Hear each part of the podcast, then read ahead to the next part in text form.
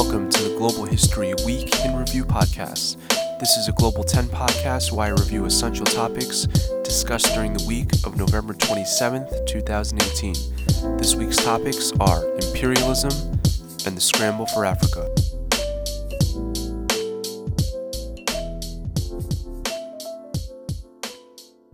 The rise of imperialism is a really crucial topic since it leads to so many other important conflicts in global history. So, first of all, what is imperialism? All hail Plankton! No resting! Oh my gosh! Patrick, look! Plankton's turned everyone we know into slaves! Squidward? Sandy? Mrs. Puff? Even Gary. Alright, so that SpongeBob clip is maybe a little bit of a stretch, but I'm trying to find a clip that relates to almost every topic that we talk about in global history. So, in this clip, Plankton. Well, first of all, I don't really know the background of this clip, but it seems like Plankton has taken over Bikini Bottom and he's turned people into slaves. But let's talk about what, what imperialism is first, and then we can see if we can relate it to that SpongeBob clip. So, Imperialism is a policy practiced by Western nations, and when we say Western nations, we mean European nations and also the United States. So it's when these Western nations extend their power over another nation and they basically take them over. So think of it as a stronger nation taking over a weaker nation for a variety of reasons.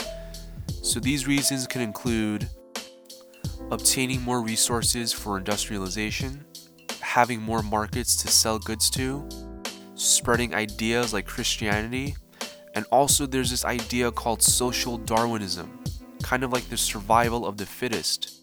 And in a way, imperialism is rooted in racism. It's rooted in ethnocentrism, where one group, these Western nations, believe that they are inherently better than people of other parts of the world, such as Africa and Asia. So, again, I think the SpongeBob clip with Plankton is a little bit of a stretch, but you can kind of say that Plankton is imperializing Bikini Bottom and he's taken over and he's turned people like Sandy and what's her name? Mrs. Puff and uh, oh yeah, Gary into slaves that kind of work for Plankton. Again, it's a stretch, but my goal here is really to relate random SpongeBob clips into um, global history. Okay, wait, you know what? Actually, hold on a second. Let's stop the music. Stop the music. Take a listen to this SpongeBob clip. This might be a better example of imperialism. Maybe. I don't know. Let's see. Plankton? Uh-oh. Initiating lockdown sequence.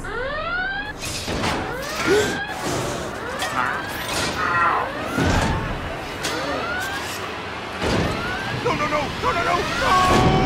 Squidward! Open up! Give me that! Come on, SpongeBob, join me, and we'll be rich and powerful until I eventually betray you. Uh, join me! No, never! I'm on Team Krabs for life! Plankton!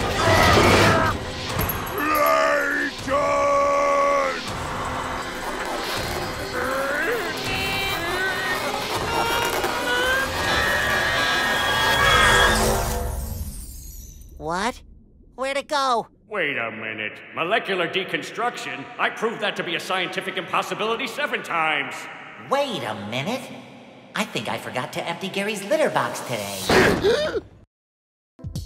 Okay, so maybe that clip works a little bit better because if you think about Plankton, he's always trying to break into the Krusty Krab to steal the secret formula for the Krabby Patty.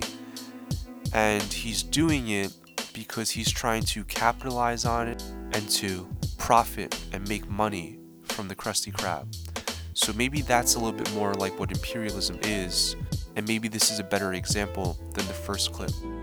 So right now we're going to transition and start talking about the scramble for Africa. So, this is when imperialism essentially hits the entire continent of Africa. The story of the scramble for Africa really begins with Leopold II of Belgium, a small European country. And now Leopold II had a large interest in the Congo. And now for many, many years, people believed that Leopold was attempting to help the people of the Congo. He would always tell people that he was trying to end slavery in East Africa, that he was doing so many good things for the Congo. But in reality, what Leopold was doing was he was researching the Congo and enslaving people in the Congo to kind of benefit his own needs. And this eventually leads to widespread knowledge of what was exactly available in Africa, and this ultimately leads to something called the Berlin Conference. Now, the Berlin Conference, which was from 1884 to 1885, was a meeting of many European nations, including the United States, which is not European. And at this meeting, these nations literally divided up Africa like a cake or a pizza or anything else that you would divide up.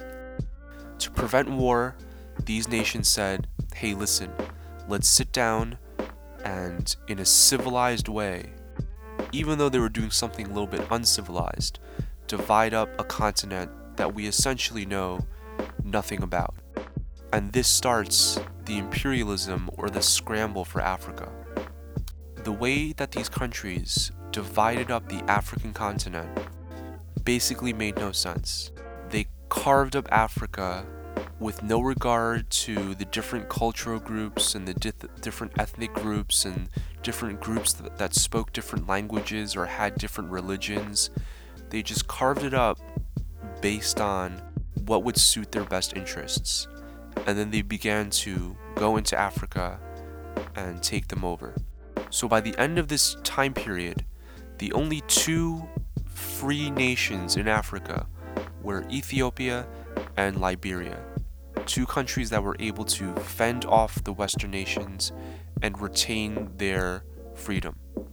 When we talk about imperialism, especially of the entire continent of Africa, minus two nations, we look at it as a mostly negative event in global history. However, there are some positive outcomes of the scramble for Africa. For example, when the Western nations imperialize Africa, they bring with them the new technologies of industrialization. They build railroads in parts of Africa medical care gets better, access to clean water improves. So things do improve, but also you have to consider that it's the African people that are forced to build these things like the railways. And these Western nations are not doing these things to help the Africans. They're doing these things because it benefits them, it benefits their business, it benefits their ability to make money and to make profit. And also don't forget that a lot of these things that were done during the age of imperialism were rooted in this idea known as the white man's burden. And this was an idea that said that the people of these Western nations had an obligation to help people that were quote unquote uncivilized or not as good as the people of the Western nations, not as smart, they weren't industrialized. So there was an opinion that the people from the Western nations had some sort of duty to help these other people around the world because they were simply not as good as them.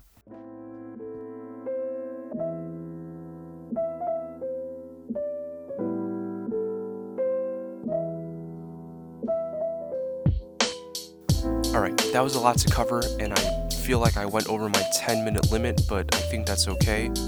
I know I talked a lot in this episode of the podcast, but there's really lot a lot that you need to know about imperialism and also the scramble of Africa.